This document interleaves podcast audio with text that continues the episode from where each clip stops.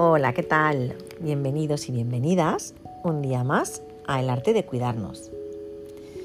Muchas veces las personas nos enrocamos en el pasado y dejamos de vivir y disfrutar del presente, del aquí y del ahora.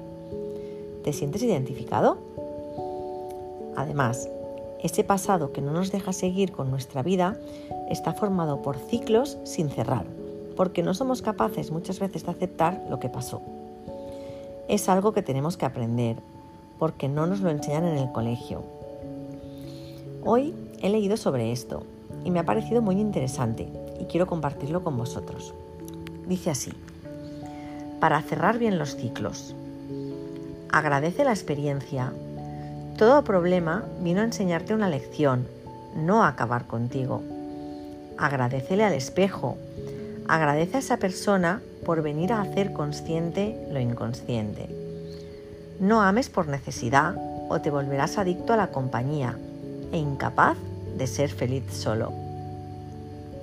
No pierdas tus días pensando en lo que no fue, en tus errores o en lo mal que te trata la vida. El pesimismo atrae lo negativo. No vivas siendo víctima.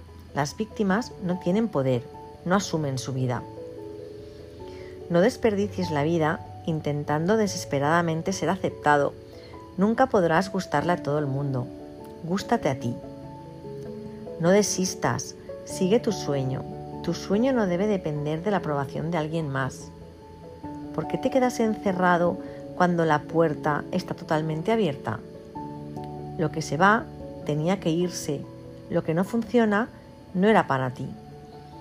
Cuando uno de tus fracasos es una lección más que te ayudará a construir un futuro de éxito, siempre que tengas suficiente autoestima para no dejar de intentarlo.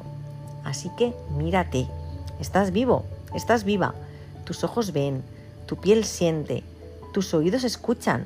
Simplemente es así de sencillo. Vive. Y hoy cerraremos este episodio con una frase del principito que dice así. Quiero empezar de nuevo, pero conmigo, darme todo el amor posible, arreglar las cosas que me duelen, olvidar lo que se intentó y no se pudo, dejar ir todo lo negativo y enfocarme en lo positivo, aprender a ser estable, cerrar ciclos, pero lo más importante, ser feliz. Precioso, ¿verdad? Así que tomar nota. Gracias como siempre por escucharme. Y os deseo de corazón que tengáis un feliz y positivo día. Gracias.